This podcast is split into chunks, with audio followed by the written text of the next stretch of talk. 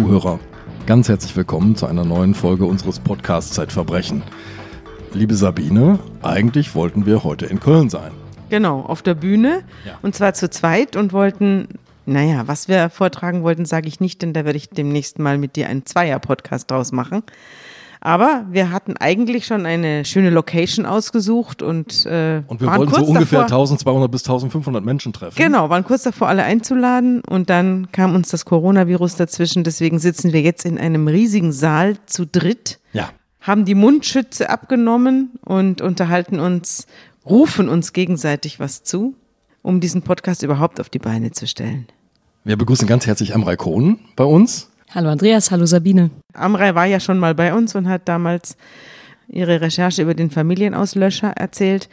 Wir haben uns überlegt, was wir diesmal zu Ostern machen und da ist uns diese Geschichte eingefallen. Ich habe Amrei eingeladen, weil es diesmal um einen sehr, sehr gläubigen Menschen geht. Naja, und das eigentlich passt diese Atmosphäre zu Ostern. Es halt hier so ein bisschen wie in der Kirche, äh, weil der Saal ist groß. Wir sind nicht in deinem kuscheligen Büro, Ja. ähm, sondern im großen Konferenzraum der Zeit.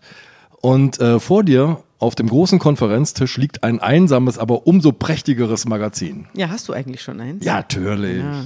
Also, wir haben das neue Kriminalmagazin, es ist unser fünftes Baby herausgebracht. Und ja, ich wollte mal ganz irritiert klein mich ja nach wie vor immer wieder, dass du Kriminalmagazine Babys nennst. Aber Ja, also ist so. Hervorbringung. Ja, die Podcasts Geburten. sind auch Babys. Also ich habe mein, mein, ich habe ziemlich schaurige Babys. Rosemaries Babys habe ich. Aber jetzt mal Scherz beiseite. Äh, es geht diesmal um sehr, sehr viele, sehr unterschiedliche Dinge. Zum Beispiel haben wir wieder einen Schwerpunkt von Menschen, die uns geschrieben haben. Wir haben ja unseren, nicht nur einen Zeitverbrechen Instagram-Account, wo wir inzwischen fast 50.000 Follower haben, sondern wir haben auch einen E-Mail-Account und da schreiben uns sehr viele Leute, die unseren Podcast hören und erzählen uns zum Teil ihre eigenen Geschichten, zum Teil die Geschichten von Bekannten, die irgendetwas mit Verbrechen zu tun haben.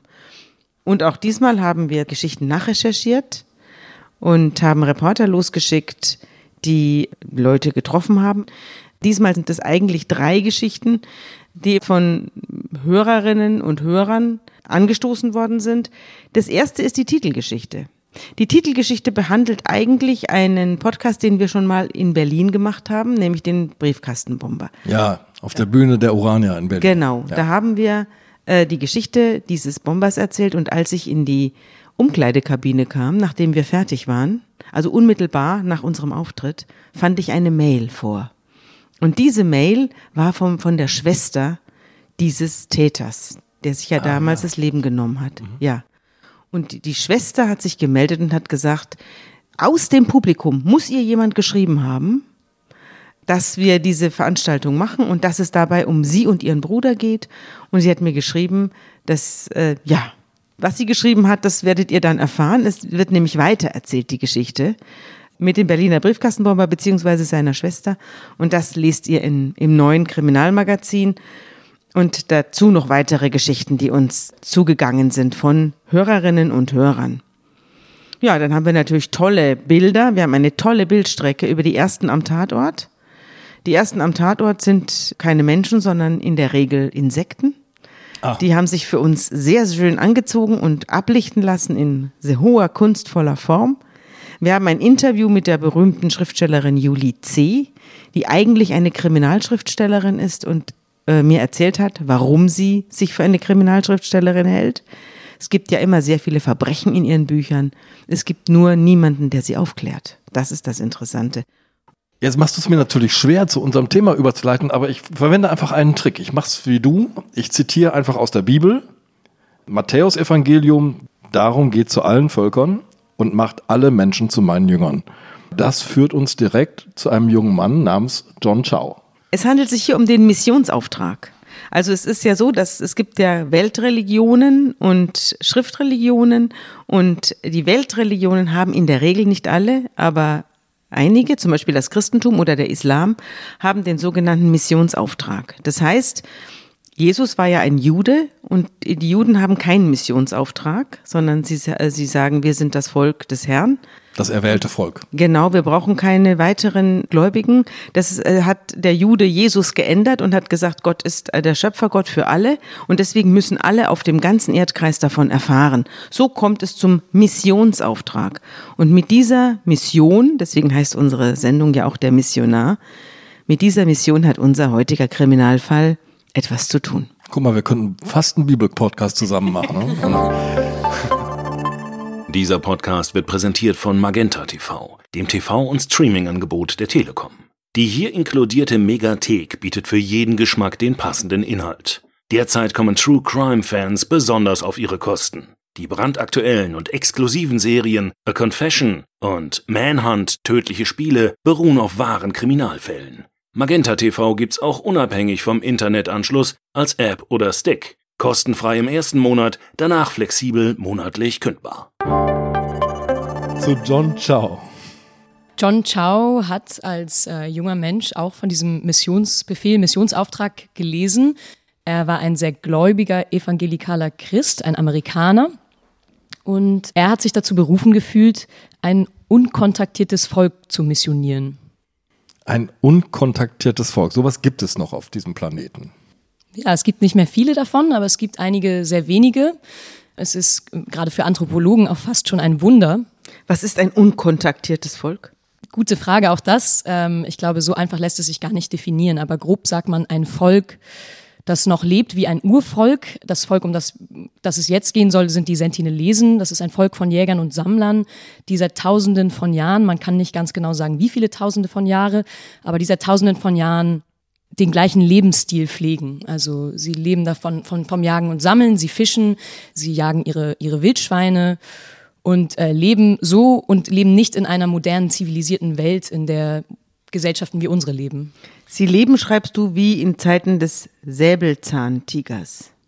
Und sie sind, obwohl sie in der Nähe von Thailand, ist eine Insel, die in der Nähe von Thailand liegt, und trotzdem sind es aber keine asiatischen ist ja kein asiatisches Volk, sondern ein afrikanisches.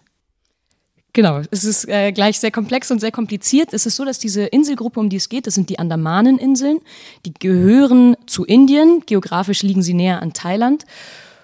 Und äh, vor Zehntausenden von Jahren ist es so, dass einige afrikanische Völker sich eben auf den Weg gemacht haben und einige von ihnen haben sich dort niedergelassen, also im asiatischen Raum. Und offenbar sind die Sentinelesen, gehören eben noch zu dieser, äh, zu, zu dieser Gruppe Menschen. Letztendlich sind es die, die letzten Vorfahren der ersten Menschen, wenn man so will. Die leben auf einer Insel, die ist nicht viel größer als Manhattan. Und diese Insellage schützt die natürlich. Oder hat sie jetzt über die Jahrtausende geschützt. Ähnlich wie so kleine Inseln im Regenwald, wo dann irgendwie stößt man unvermittelt auf irgendein Dorf ganz verborgen, aber die meisten der Regenwaldvölker in Südamerika sind inzwischen entdeckt, äh, manchmal mit verheerenden Folgen für sie. Und wir werden im Laufe dieser Stunde jetzt auch darüber reden, was den Sentinelesen passiert ist. Aber John Chow hat erstmal beste Absichten. Lass uns mal nochmal zurückgehen. Du hast so ganz kurz angedeutet, Amerikaner in Vancouver wächst er auf im Bundesstaat Washington. Ist das jüngste von drei Geschwistern, habe ich bei dir nachgelesen. Und er liest als Kind Robinson Crusoe. Habe ich auch gelesen. Du wahrscheinlich auch. Haben wir fast alle gelesen. Ich Sabine auch und? gelesen, ja. Ja, klar. Und bist du losgezogen? Wolltest du auch auf eine einsame Insel? Ja. Also das hat diese Abenteuergeschichten, Lederstrumpf, Robinson Crusoe, Karl May, das hat ja eine unglaublich ansteckende Wirkung und offenbar auch auf unseren John Chow. So ist es. Ähm, ich habe Robinson Crusoe, als ich das erste Mal gelesen habe, eigentlich als Abenteurergeschichte gelesen. Ich habe das Buch natürlich im Zuge der Recherche nochmal gelesen und las dann plötzlich diese zweite Geschichte da drin, eben eine Missionsgeschichte. Sie handelt letztendlich von einem, einem Gestrandeten, der dort alleine lebt, jahrelang auf der Insel, bis er auf einen Einheimischen trifft, sozusagen einen Ureinwohner, wenn man so will, Freitag und er fängt an, ihn zu missionieren. Er, er beginnt ihm die Bibel beizubringen und äh, sozusagen lehrt ihn aus der Bibel. Es wird sein engster Freund und äh, genau, Freitag ist dann sozusagen sein erster Konvertierter. Und er nimmt ihn dann auch mit, zuletzt. So ist es. John Shaw hat das Buch damals gelesen und ist äh, angeblich zu seinem Vater gelaufen und hat dem Vater gesagt, ich möchte eines Tages auch so leben wie Robinson Crusoe. Also handelt es sich hier wirklich um eine Missionsgeschichte oder handelt es sich um einen Abenteurer, der aufmacht unter einem Vorwand, letztlich, um nochmal das zu erleben, was die, was die Entdecker im 18. und 19. Jahrhundert erlebt haben.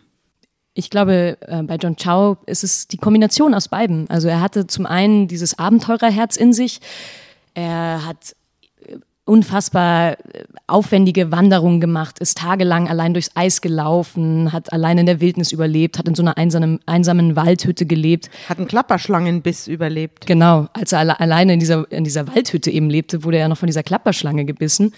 Er war auch unter seinen Freunden, war er immer dieser Outdoor-Typ. Ähm, wenn man sich seinen, seinen Instagram-Account anguckt, seinen Facebook-Account, dann sieht man eigentlich immer nur diesen Abenteurer.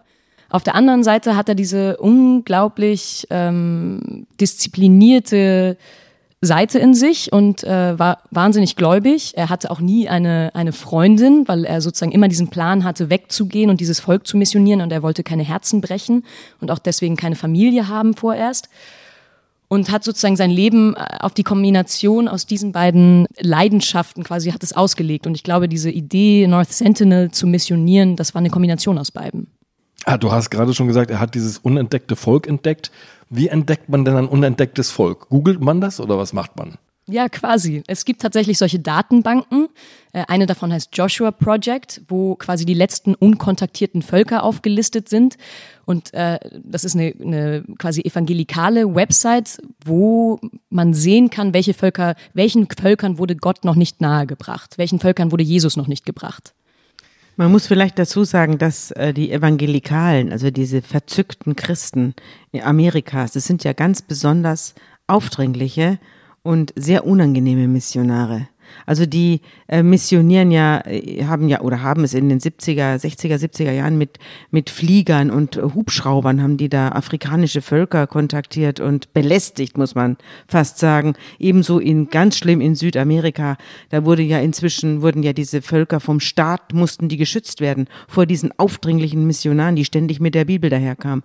Man muss sich das wie die Zeugen Jehovas vorstellen. Also das sind keine, so wie wir es hier kennen, gemäßigten Christen äh, in Deutschland mit relativ wenig virulenten Kirchen und sehr aufgeklärtem Christentum. Die so nebenbei sagen, ich habe eine frohe Botschaft für dich. Ja, sondern mhm. das sind, sind, sind auch nicht aufgeklärte Christen. Das sind äh, richtige, sie, die nehmen auch die Bibel wörtlich. Die glauben wirklich, dass Gott die Welt in sieben Tagen erschaffen hat. Also so, so läuft das. Und die sind extrem aggressiv, extrem aggressiv und es handelt sich um ein riesiges Wirtschaftsimperium. Also das sind Wirtschaftsimperien, das sind keine kleinen Armen, die in Sandalen rumlaufen, sondern das sind das sind Multimillionäre zum Teil, die da mit aggressivem Vorgehen diese Völker überrollen. Und da, dazu gehörte John Chow. Herr Amram, bei dir habe ich nachgelesen, er bereitet sich quasi wirklich akribisch auf diese Mission vor. Ja, also es gibt so ein Erlebnis, der geht, glaube ich, schon als 16-Jährige nach Mexiko baut da ein Waisenhaus mit auf und da entdeckt er so seine, wie soll man das nennen, humanitäre Ader oder missionarische Ader. Ja, ich glaube, sozusagen dieses Abenteuerliche verbindet sich mit diesem Humanitären vermutlich.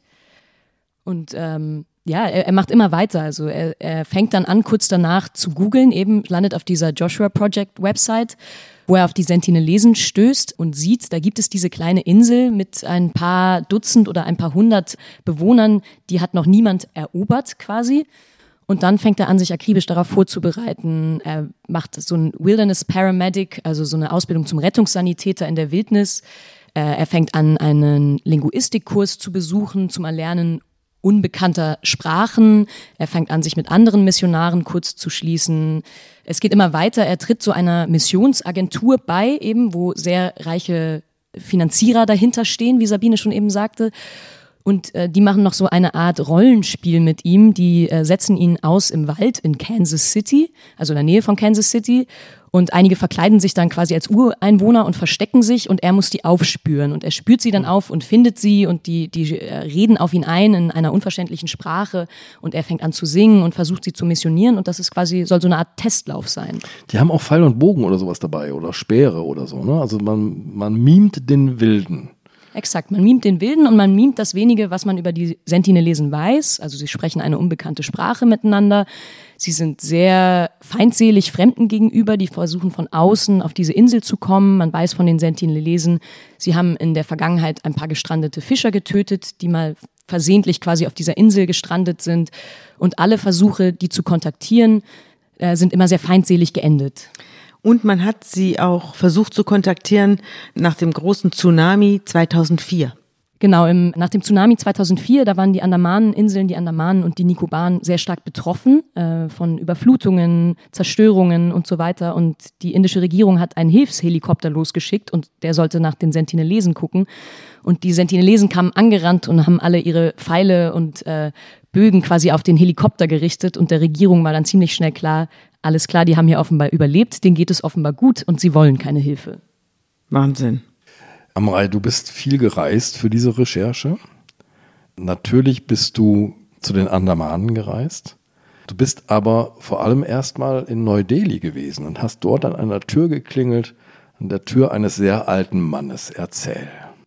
Genau, das war Trilokinath Pandit, ein sehr süßer alter Mann, anders kann man es nicht sagen, wahnsinnig freundlich und höflich und zuvorkommend. Äh, er hatte sich sehr fein gemacht, weil er schon lange keinen Besuch mehr hatte. Ähm, er ist inzwischen über 80 und er war früher Anthropologe.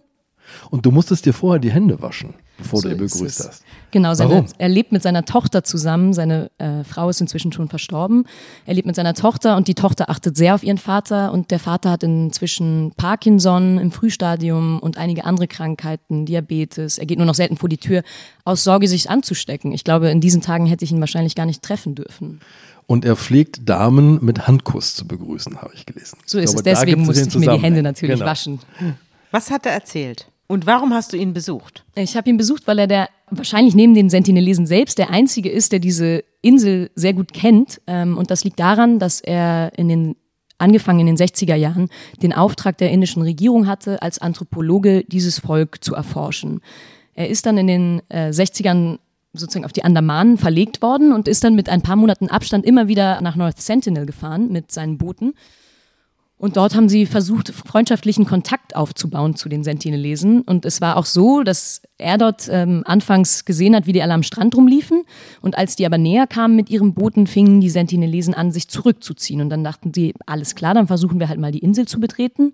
Also ist er mit äh, noch ein paar anderen ähm, ich glaube, Menschen vom Militär sind die auf die Insel gegangen und dann haben sie da so einen kleinen Waldweg gefunden, den sie betreten haben und sind da reingelaufen und nach ein paar äh, Hunderten von Metern haben sie so eine Lichtung gesehen. Dort waren ein paar Hütten, sehr, sehr spartanisch, letztendlich nur ein Dach mit ein paar Pfeilern. Dort brannten ein paar Feuer. Sie haben ein paar Wildschweinschädel dort rumliegen sehen und haben sich dort ein bisschen umgeguckt und auch ihnen wurde dann ein bisschen mulmig und äh, sie verließen die Insel wieder und sind dann alle paar Wochen zurückgekommen. Sie durften zwar nie wieder auf die Insel, sie durften immer nur an den Strand und dort quasi ein paar Geschenke abgeben. Das ist jetzt mehr als 50 Jahre her, 1966. Hat er sich noch gut an diese Besuche erinnert? Er hat sich total gut daran erinnert. Also er ist noch sehr, sehr klar und fit im Kopf. Er erzählt auch sehr lustig davon und sehr liebevoll. Er ist sehr empathisch mit diesem Volk.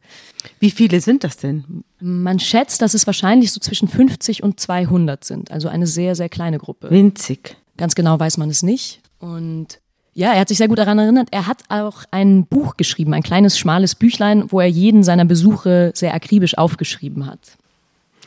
Er ist ja nochmal mit einem Filmteam, glaube ich, da gewesen. Das war 1974. Gibt es da Aufnahmen? Hast du was gesehen? Ja, es gibt ein paar Aufnahmen. Und bei dem Besuch mit dem Filmteam war es tatsächlich so, dass die Sentinelesen auch wieder mit Pfeil und Bogen am Strand standen und quasi gewarnt haben, kommt bloß nicht zu nahe. Und das Filmteam hat gesagt, komm, wir fahren noch ein bisschen näher ran, wir brauchen die hier besser auf unserer Kamera. Damals waren die, die Zoom-Objektive der Kameras auch noch nicht so gut, wie sie heute sind. Und sie fuhren ein bisschen näher ran und sie fuhren so nah ran, dass sie in Pfeilreichweite waren und plötzlich schoss ein Pfeil in die Wade des Filmers und die Sentinelesen haben sich alle tierisch gefreut und laut gelacht, dass sie ihn erwischt haben. Und das Filmteam ist aber schnell abgezogen. Das war das Ende der Dreharbeiten. Wir können es ja vorwegnehmen.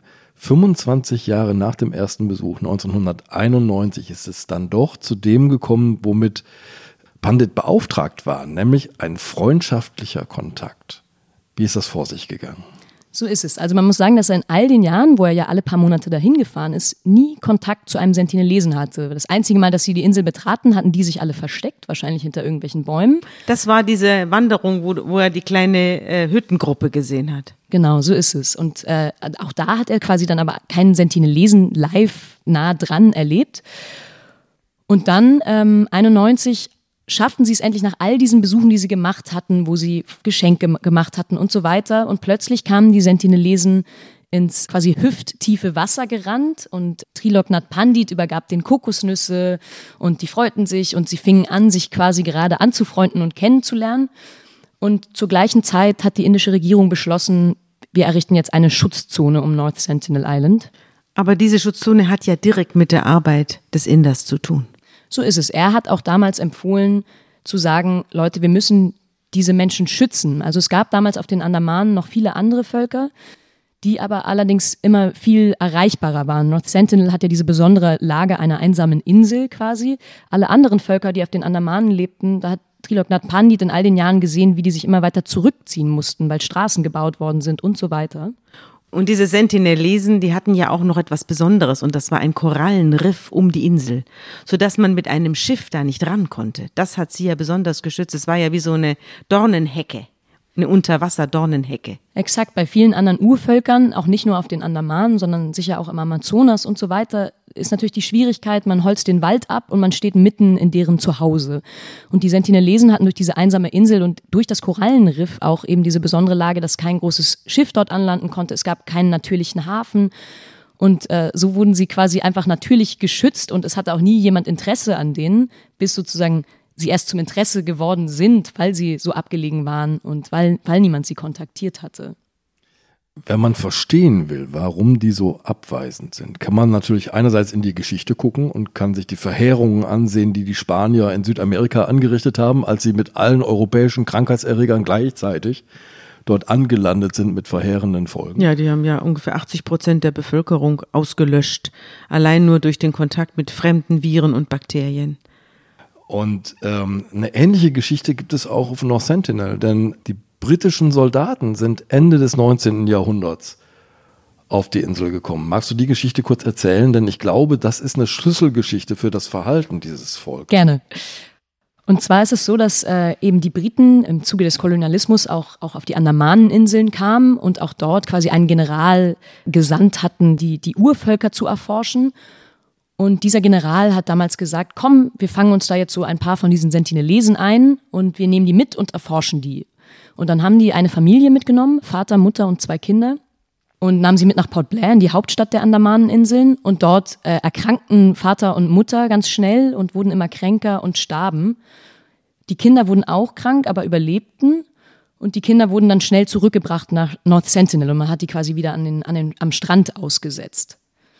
Und sie gingen zurück eben zu den Sentinelesen.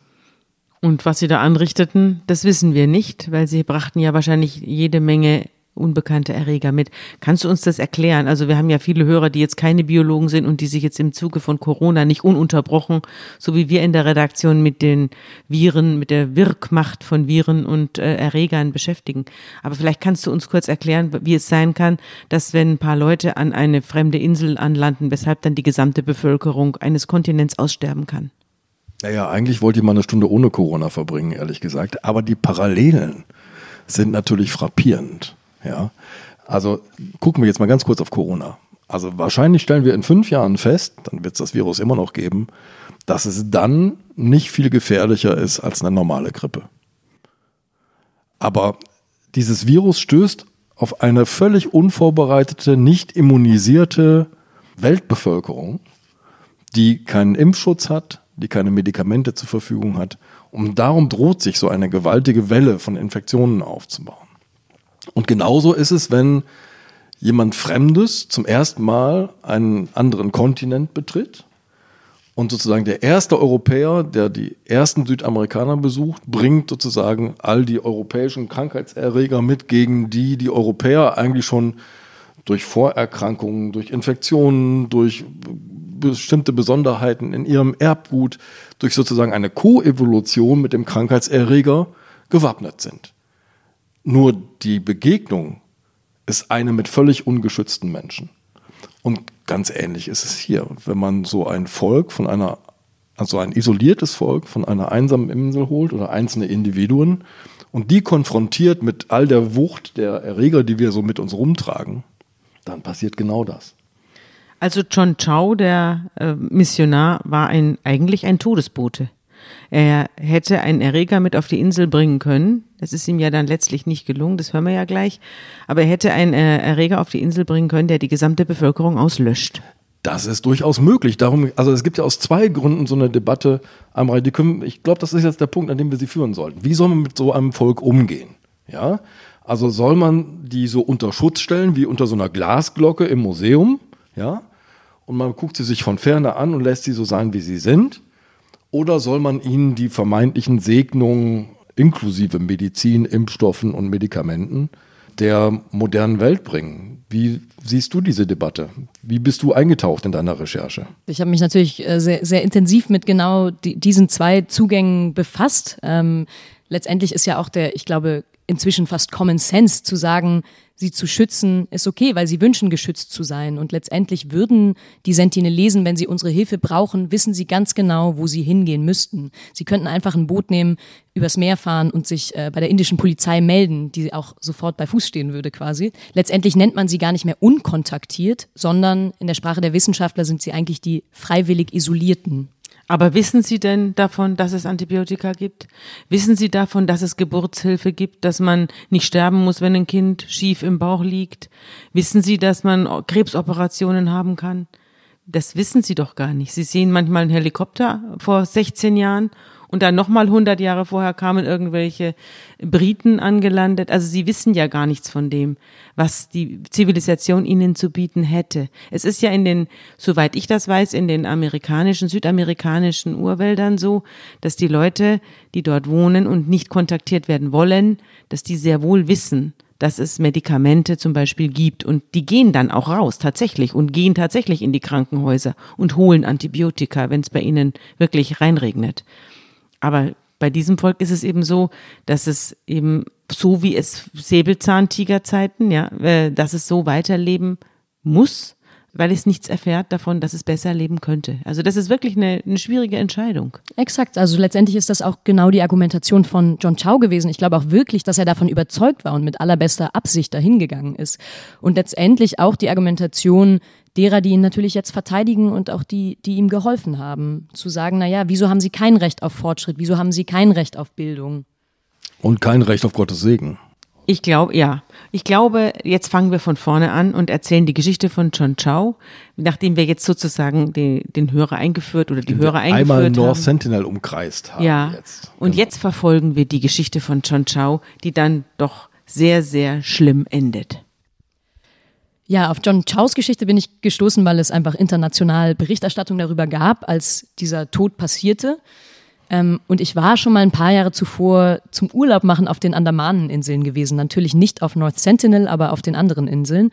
Und hatte deswegen wahrscheinlich schon irgendwie einen Zugang dazu und habe das gelesen und war irgendwie fasziniert davon und fing an, selbst einfach ganz viel zu stöbern und schlug es dann eben in der Redaktion vor, ob das nicht vielleicht eine interessante, ein, ein, ein interessantes Dossier sein könnte, gerade auch mit der Frage, wie gehen wir eigentlich um mit unkontaktierten Völkern. Und äh, netterweise haben meine Ressortleiter gesagt, ja, finden wir auch ganz Du interessant. darfst Mach Urlaub mal. machen. Genau. Und äh, dann habe ich angefangen zu recherchieren und eben, äh, wie man anfängt, erst mit Archivmaterial und dann habe ich angefangen, verschiedene Leute zu kontaktieren, die Kontakt zu John Chow hatten. Wer war das? Ich war erstes- zuerst mal seine Familie, denke ich. Genau, seine Familie, wo aber relativ schnell zurückkam, nein, danke, wir möchten gerade nicht. Natürlich auch die Missionsagentur, die hinter ihm stand, auch die haben mir eine Absage geschickt. Und dann bin ich irgendwann ähm, auf einen sehr engen Freund von ihm gestoßen, ausgerechnet in Köln, also fast vor der Haustür, wenn man so will, den ich dann besucht habe. Und das war John Ramsey, der auch jahrelang schon von John Chows Plänen wusste und ihm sogar geholfen hat, dieses Bewerbungsschreiben für All Nations zu schreiben. Sortier dir mal ein. Ist das so ein Gleichgesinnter? Hat er ähnliche Fantasien? Oder wie ist, woraus besteht diese Freundschaft zwischen den beiden? Wie ist die überhaupt entstanden? Sind alles junge Leute, ne? Sind, wir reden hier die ganze Zeit von ganz jungen Männern, so in den 20ern. Also John Chow war 26, als er starb und er war 17, als er die Idee hatte, nach North Sentinel zu gehen. Exakt. Und Ramsey war auch in seinem Alter, nicht? Ramsey, der, der Freund, äh, genau, auch Anfang 20, sogar noch ein paar Jahre jünger. Und ein sehr, sehr kluger Kerl, der in Köln lebt und dort für die Immobilienagentur seines deutschen Onkels arbeitet. Auch er ist eigentlich Amerikaner und auch er kommt aus diesen evangelikalen Kreisen. Und äh, wir haben lange gesprochen, die hatten sich kennengelernt in Israel auf so einer Art Missionsreise auch und hatten sich dort relativ schnell angefreundet und eben dann irgendwann hat John Chow ihm verraten von seinem relativ geheimen Plan. Und jetzt kommt die Mutter von John Ramsey irgendwann ins Spiel, die ist nämlich Journalistin. Und ähm, was ich bei dir gelernt habe, man kann nicht einfach so losziehen als Missionar, man braucht ja auch so ein bisschen Unterstützung. Nein, man muss ein echtes Bewerbungsschreiben abgeben. Ja, es ist tatsächlich in diesen amerikanischen evangelikalen Kreisen so, dass es gar nicht so wenig Missionare gibt. Man hört das und man denkt irgendwie, ach, ist alles Vergangenheit, kommt alles aus dem 19. Jahrhundert und Kolonialismus und so, aber in, den, in, den, in Amerika steigen eben diese, die Zahlen dieser Missionare. Und er hat sich dort beworben bei All Nations. Und äh, ich glaube, die fanden das Ganze natürlich interessant. All Nations schickt quasi Missionare an Orte, wo man eigentlich nicht vermuten würde, dass Leute dort freiwillig irgendwie hingehen wollen würden. Also sprich in irgendwelche Bürgerkriege nach Syrien. Sie versuchen, würden wahrscheinlich auch versuchen, irgendwelche äh, IS-Mitglieder zu konvertieren. Also sie gehen wirklich an die Orte, wo man Missionare eigentlich nicht gerade erwartet. Und wo es gefährlich ist. Und wo es gefährlich ist. Und All Nations hat natürlich gesagt, unterstützen wir gerne. Ähm, und so hat er quasi in seinen letzten Jahren und letzten Monaten ähm, eben immer wieder sich mit den Rücksprache gehalten. Sie haben ihm auch das Ganze finanziert. Er ist ja in den, in, in den Jahren äh, vor seiner Mission immer wieder auch auf die Andamanen gefahren, um das Ganze vorzubereiten. Und sie haben ihn dabei finanziell unterstützt. So, aber der musste, also tatsächlich, der hat so ein Bewerbungsschreiben geschrieben mit einem Lebenslauf und mit einer Projektbeschreibung, das will ich tun. Das heißt, die stehen tatsächlich Schlange quasi ne? und müssen sehen, dass sie irgendwie Unterstützung für ihre Projekte bekommen und Geld für ihre Projekte bekommen. Ja, so ist es. Also er wollte auch, glaube ich, unbedingt zu All Nations, aber also es ist nicht ganz einfach, dort genommen zu werden. Und ich glaube, je exotischer das Projekt ist, desto mehr wird man natürlich auch bejubelt in dieser Szene. So, jetzt, jetzt will der auf diese Insel, die ja unter Schutz der Regierung steht. Das weiß da auch jeder. Ja, das heißt, der fliegt jetzt auf die Andamanen. Und ähm, wie fängt er jetzt an, sich ein Netzwerk aufzubauen? Er muss ja irgendwie an North Sentinel herankommen. Und er bricht bei dieser Gelegenheit gleich mehrere Gesetze. Also wir machen ja hier ja keinen Missionspodcast, sondern wir, unser Podcast heißt ja Verbrechen. Und es wird ja am Schluss auch Blut fließen und es wird mehrere Leute geben, die das Gesetz gebrochen haben. Aber wer aus welchem Grund das Gesetz bricht, das wird hier noch sehr interessant. Und da geht auch unser Podcast hin. Erzähl mal, wie es dann weiterging, als er dort aufschlug auf den Adamanen. Genau, er ist ähm, in den letzten drei oder vier Jahren dann immer wieder hingefahren und er hat dort letztendlich über dieses Missionsnetzwerk auch eine andere ähm, Kirchengemeinde kennengelernt, die quasi gleichgesinnt war. Und ähm, dort half ihm ein junger Mann namens Alex und wurde ein enger Freund auch von ihm. Und der hat ihm dabei geholfen, letztendlich ein paar Fischer, also Fischer zu finden, die eh immer rausfahren mit ihren Booten. Und äh, die haben sich gedacht, okay, wir tarnen John Chow vielleicht einfach als Fischer. Man muss vielleicht dazu sagen, dass er einen chinesischen Vater hat und äh, der deswegen auch asiatisch aussieht. Also man konnte ihn ohne weiteres als Fischer tarnen in, in diesen malaiischen Bevölkerungsgruppen. Genau, zumindest als einen von diesen Fischern. Das ist äh, das Volk der Karen, dem gehören diese Fischer an. Die sehen eher aus äh, wie die Bewohner Myanmars und eben John Chow äh, mit dem chinesischen Vater ließ sich dort leichter tarnen als jetzt unter einer Gruppe von quasi Indern. Also wenn er zwei Meter gewesen wäre und blonde Locken gehabt hätte, hätte er Probleme gehabt. Wäre das mit der Tarnung ein bisschen schwierig ja. geworden, ja. So ist es. Und eben, so lernt er die kennen und ähm, sie machten das Ganze aus. Dann kam leider ein Zyklon kurz bevor er losfahren wollte. Dann musste er sich nochmal elf Tage lang verstecken. Das tat er dann in der Wohnung von Alex, wo er sich aber fit hielt mit Liegestütz und so weiter. Aber daran merkt man schon, dass er wusste, dass er das Gesetz bricht. Sonst hätte er sich ja nicht verstecken müssen. Natürlich, er wusste das die ganze Zeit. Es ist auch ohnehin sehr schwer, überhaupt ein Visum für die Andamanen zu bekommen, wenn man dort als Tourist oder als Journalist hin will. Und noch viel schwieriger ist es natürlich, überhaupt auf, in eins dieser Gebiete zu kommen. Und North Sentinel ist sozusagen der heilige Gral, da kommt niemand hin. Mhm. Wie lange hast du gebraucht, um ein Visum zu bekommen? Von der Beantragung, bis ich es dann endlich bekommen habe, sind, glaube ich, vier Monate vergangen, aber wo ich wirklich fast jeden Tag angerufen habe und gefragt habe, was ist denn jetzt? Und immer also wieder man Besuche muss sich gemacht. wirklich reinkämpfen, ne, um da zu so arbeiten. So, Don Chow ähm, hat jetzt dieses Fischerboot und hat, weil das Fischerboot nicht so nah an die Insel heranfahren kann, ein Kajak dabei, glaube ich, oder? Wie ist der ausgestattet? Wie bereitet er sich jetzt vor?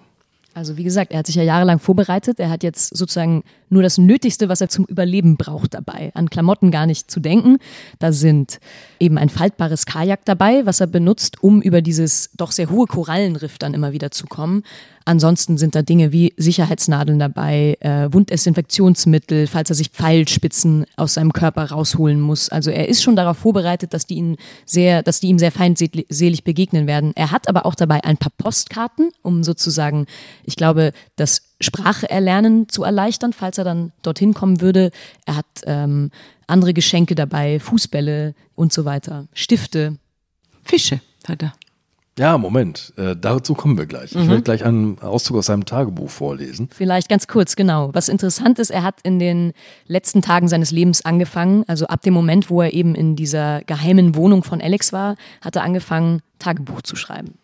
Aber was ist der Plan genau? Der, äh, das ist keine Stippvisite, die er vorbereitet, ne? sondern der stellt sich schon darauf ein, da länger zu bleiben, oder? Vielleicht sein Leben lang zu bleiben. So ist es. Also es geht hier nicht um ein paar Wochen oder Monate, es geht hier um Jahre, Jahrzehnte, vielleicht den Rest seines Lebens. Er möchte diese Sprache erlernen, er möchte diese, diesen Menschen eben Jesus nahebringen, er möchte einer von ihnen werden quasi. Und seinem Freund Alex hat er gesagt, vielleicht komme ich nie wieder. Liebe Hörerinnen und Hörer, die aktuelle Ausgabe des Magazins Zeitverbrechen ist jetzt online im Zeitshop bestellbar und im bundesweiten Pressehandel erhältlich. Sie wollen keine Ausgabe mehr verpassen? Dann abonnieren Sie das Magazin zum Vorteilspreis unter dem Link www.zeit.de/slash verbrechen-abo. So, jetzt würde ich vorschlagen, ich blätter mal in seinem Tagebuch, so wie du es getan hast, Amrei, und wir nehmen diesen Moment der ersten Kontaktaufnahme. Das ist der 15. November 2018, North Sentinel Island, 10 Uhr. Gegen 8.30 Uhr habe ich versucht, Kontakt aufzunehmen. Ich hatte zwei große Fische, einen Barracuda und die Hälfte eines Thunfischs, auf das Kajak gelegt und begann zu der Hütte zu paddeln, die wir gesehen hatten. Als ich ungefähr 350 Meter entfernt war, hörte ich Frauengeplapper. Dann sah ich Bewegung am Strand. Zwei bewaffnete Sentinelesen kamen angerannt und schrien mich an. Ich brüllte, mein Name ist John, ich liebe euch und Jesus liebt euch. Jesus Christus hat mir die Vollmacht erteilt, zu euch zu kommen. Hier ist etwas Fisch. Als ich sah, dass sie Pfeile in ihre Bögen spannten, nahm ich den halben Thunfisch und warf ihn ihnen entgegen. Sie kamen näher. Dann ließ ich den Barracuda runterrutschen. Meine Gedanken kreisten um die Tatsache, dass ich fast in Schussweite war.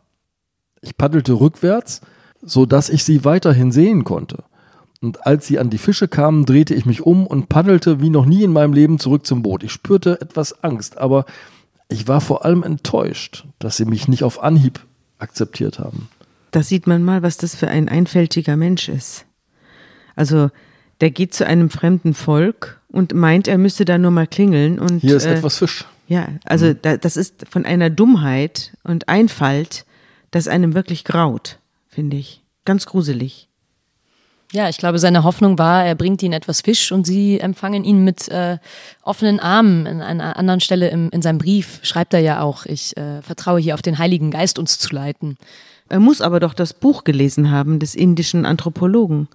Er muss es gekannt haben, wenn er sich so angeblich so groß auf diese Insel vorbereitet hat. Dann muss er auch wissen, dass der nach 25 Jahren den ersten Kontakt hatte und auch gleichzeitig den letzten.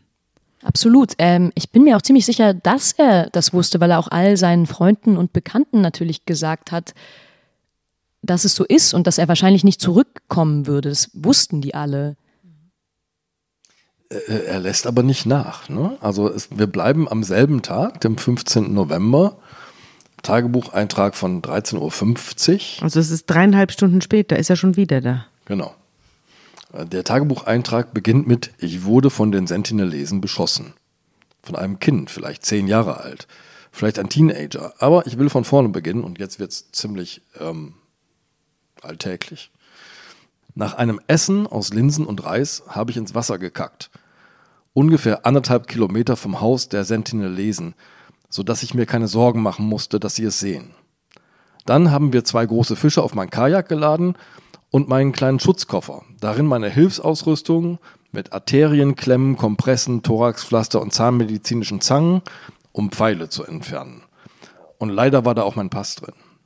Dazu hatte ich noch meine wasserfeste Bibel und einige Geschenke dabei. Scheren, Pinzetten, Sicherheitsnadeln, Angelschnur und Haken, Tauwerk und Gummischläuche. Dann, als ich vom Wasser aus niemanden sah, arbeitete ich mich mit meinem Kajak durch die Untiefen des toten Korallenriffs vor. Ich habe ein paar Geschenke an den Fischen befestigt und bin dann zur Hütte gepaddelt, von der ich beim Anfangskontakt vertrieben worden war. Ich hörte Rufe aus der Hütte. Ich kam ein bisschen näher und als sie, ungefähr sechs, soweit ich sehen konnte, mich anschrien, versuchte ich ihre Worte nachzuplappern. Sie brachen in Lachen aus. Wahrscheinlich hatten sie Schimpfwörter benutzt oder mich beleidigt. Ich sang ein paar Lobpreislieder und sie verstummten. Ein Kind und eine junge Frau tauchten auf, ihre Bögen gespannt. Ich habe die ganze Zeit mit den Händen gewinkt, um zu sagen, keine Bögen, aber ich glaube, sie verstanden meine Mitteilung nicht. Das kleine Kind hatte jetzt einen Pfeil, also hielt ich ihnen eine kleine Predigt. Ich begann mit der Schöpfungsgeschichte und ich stieg aus meinem Kajak, um ihnen zu zeigen, dass auch ich zwei Beine habe.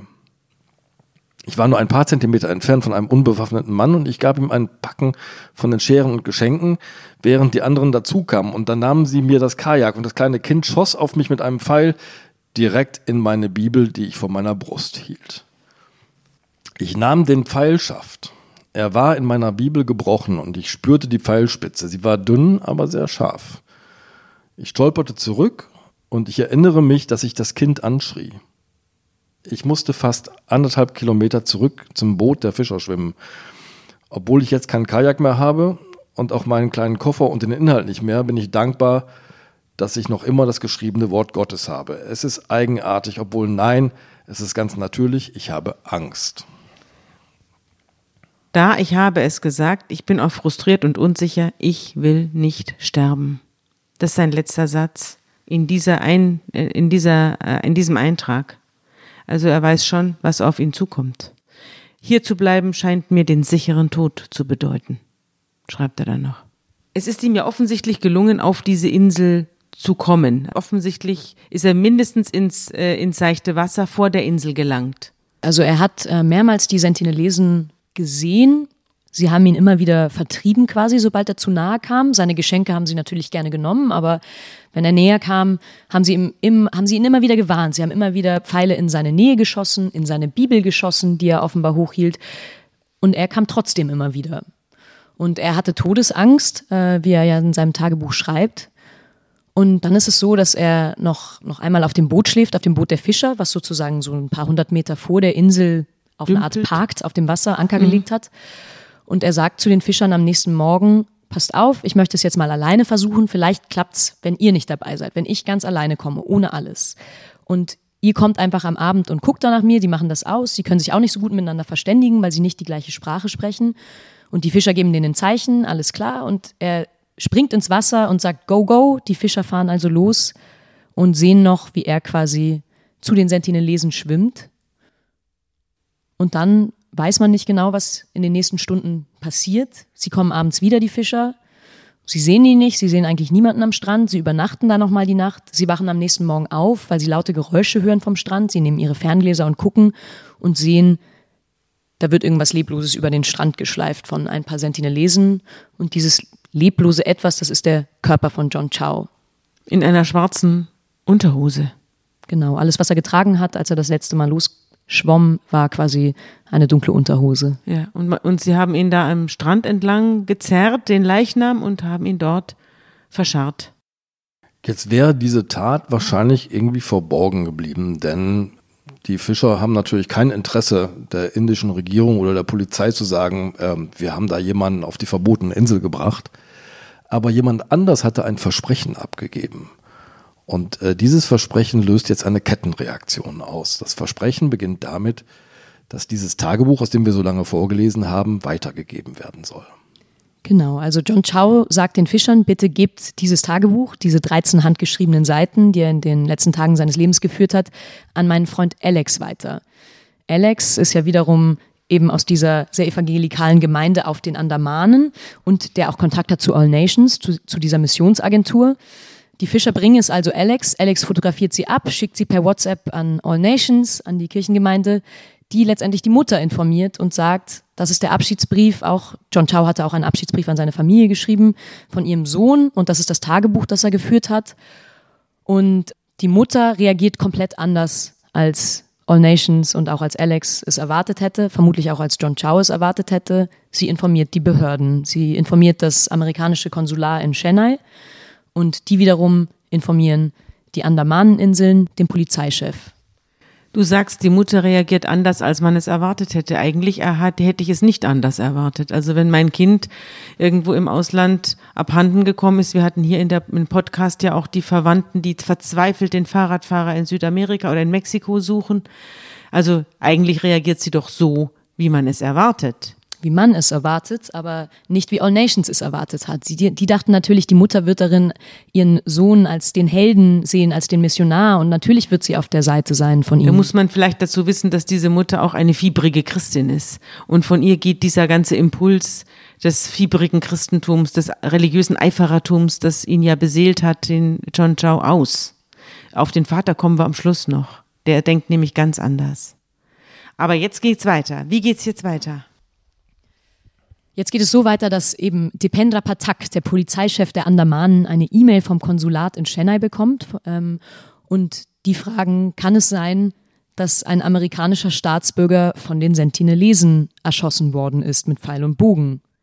Und er sieht das und dieser Mann hat viele Jahre schon, viel Erfahrung als, als, als Polizeichef. Er hat Morde aufgeklärt, der hat auch jahrelang in Delhi gearbeitet, also er ist einiges gewohnt. Du hast ihn getroffen, nicht wahr? Genau, ich habe ja. ihn in seiner Polizeiwache getroffen, wo auch so wunderbare Pfeile äh, an der Wand hängen als Dekoration des Büros. Er sieht diese Mail und er denkt sich, oh mein Gott, das hier wird der komplizierteste Fall meiner Karriere. Also er recherchiert das Ganze, die finden relativ schnell die vier Fischer, die sozusagen John Chow auf diese Insel gebracht haben. Die finden auch sehr schnell Alex, den Hintermann. Der Polizeichef hat Alex den Strippenzieher genannt. Sie fahren dann mit einem der Fischermänner, den sie gefangen genommen haben, inzwischen, fahren sie zur Insel, aber mit einem Sicherheitsabstand ähm, und gucken von dort. Dort sehen sie ein paar Sentinelesen, die, die am Strand sind und eben weiterhin ihre Insel verteidigen und lassen sich alles ganz genau erzählen vom, von einem der Fischer, wie die letzten Tage liefen, was genau wann passiert ist. Und als sie sich sicher sind, dass John Chow das Ganze nicht überlebt hat, verfassen sie eine Pressemitteilung und geben sie raus und ab dann klingelt sein Telefon ununterbrochen und er spricht mit der gesamten internationalen Presse und macht eben das Ganze bekannt und stellt sich natürlich äh, gleichzeitig die Frage, was ist das hier eigentlich für eine Art von Verbrechen? Was soll ich jetzt hier eigentlich genau damit machen? Sowas ist mir noch nie passiert. Zunächst hält das ja für Mord. Also zunächst heißt es ja, ein amerikanischer Staatsbürger ist ermordet worden. Aber ist er das wirklich?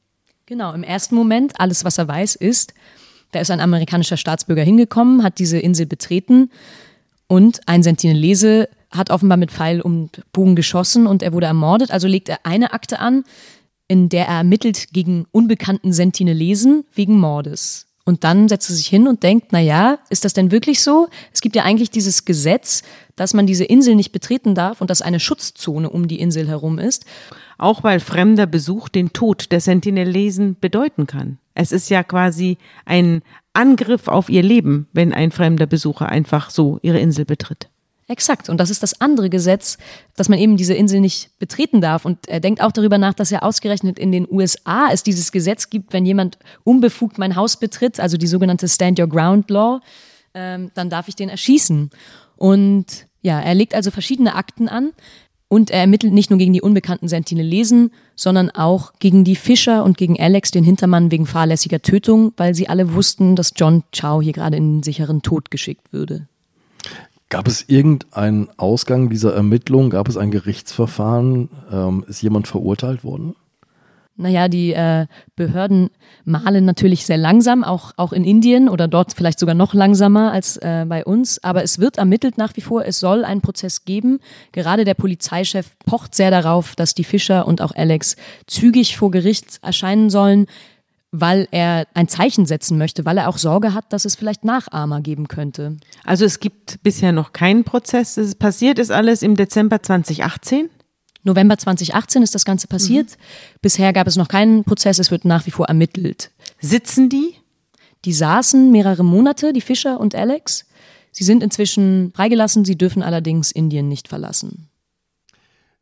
Zurück in die USA. Du hast vor der Tür, vor der Haustür der Familie gestanden und ähm, hast geklingelt und bist nicht eingelassen worden. Du hast äh, Kärtchen hinterlassen, Nachrichten hinterlassen, dass du gerne sprechen möchtest, hat sich niemand gemeldet. Und dann doch, nach einiger Zeit, hat sich Patrick Chow bei dir gemeldet, der Vater. Er wollte nicht mit dir sprechen, aber ich glaube, ihr habt kommuniziert. Wie? Ja, es kam dann sehr überraschend. Er schrieb mir dann doch, ich dachte, ich versuche es noch ein letztes Mal, nachdem ich es schon ungefähr hundertmal versucht hatte. Und er schrieb mir eine Mail, in der er sagte, na gut, wir können sprechen, gerne aber als Nachrichten per WhatsApp. Also fingen wir an, so einen WhatsApp-Chat zu führen und, und ich fragte ihn. Und wir haben lange gesprochen, hin und her geschrieben und es wurde sehr deutlich, dass er gar keinen Gefallen an dem findet, was sein Sohn da getan hat. Ähm, es ging ihm total gegen den Strich. Er fühlt sich auch teilweise selbst verantwortlich. Wie gesagt, er ist Chinese. Er kam zu Zeiten von Maos Kulturrevolution in die USA. Er war sogar bei, bei der Marine in den USA. Und er ist kein Christ. Und er ist kein Christ, sondern er ist, äh, er glaubt an die Lehren von Konfuzius. Und ähm, das ist gar keine richtige Religion im klassischen Sinne. Ja, eine ne? Philosophie könnte man sagen. Das ist eine Philosophie, ja. ja. Und ja, im Nachhinein sagt er, er macht sich Vorwürfe, weil er das Gefühl hat, er hat seinem Sohn nicht genug von seinem eigenen Glauben mit auf den Weg gegeben und dass eben dieser evangelikale Glaube in, in der Familie, der von der Mutter mitgegeben wurde, dann doch äh, seinen eigenen Glauben sehr verdrängt hat. Er ist sogar so weit gegangen und hat seinen Sohn mit einem Dschihadisten verglichen, der für den Heiligen Krieg in äh, eben nach, nach Syrien oder in den Irak zieht. Und dort Leute massiv bedrängt und auch selber sein Leben verliert. Ein letzter Ortstermin, mit dem möchte ich eigentlich diese Geschichte beenden. Der findet statt am 5. April 2019. Da nämlich veranstaltet All Nations eine Trauerfeier. Und ähm, du hast dich, äh, ich glaube, mit etwas mulmigem Gefühl in diese Trauerfeier eingeschlichen. Erzähl. All Nations war natürlich eine Schlüsselorganisation mit denen ich gerne geredet hätte. Ich habe wahnsinnig viele Anfragen gestellt und die haben mir immer wieder Absagen geschickt. Und dann gab es eben dieses halböffentliche Event, seine Trauerfeier.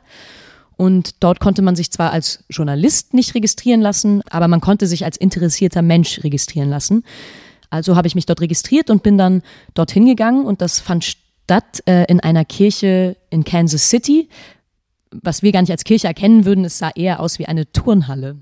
Da haben sie dann ihn als Märtyrer gefeiert, oder was? So ist es. Dort wurde John Chow als der Held aller Helden gefeiert. Ähm, und für diese Menschen ist er sozusagen ein riesiges Vorbild. Dort waren hunderte Leute, haben sich dort versammelt von All Nations und haben ihn gefeiert mit Fotos und gesungen und wie kleine Videos erstellt. Und was interessant war, es war nicht nur eine Trauerfeier, sondern es war gleichzeitig auch ein Fundraising-Event ähm, und der Versuch, 250.000 Dollar zu sammeln, um weitere Missionare in die Welt zu schicken. Ja. Auf in die nächste Mission. Wollen wir mal hoffen, dass die nächsten äh, Missionare die Finger weglassen von unseren armen Sentinelesen und die noch die nächsten Jahrzehnte unbehelligt bleiben können. Aber es stimmt ja gar nicht. Die, es, in Wirklichkeit haben sich ja schon die nächsten Missionare auf dieser Veranstaltung zu erkennen gegeben, dass sie jetzt ihrerseits versuchen wollen, dieses arme Volk zu behelligen. Die Hoffnung ist groß, dass irgendjemand, wie Sie es sagen, John Chows Mission zu Ende führt. Ja, soweit zu unserem Osterpodcast ohne Auferstehung. Und mit den finsteren Seiten des Glaubens, wie ich finde. Ich danke dir ganz herzlich, dass du da warst. Ich danke euch. Ihr Lieben, vielen Dank.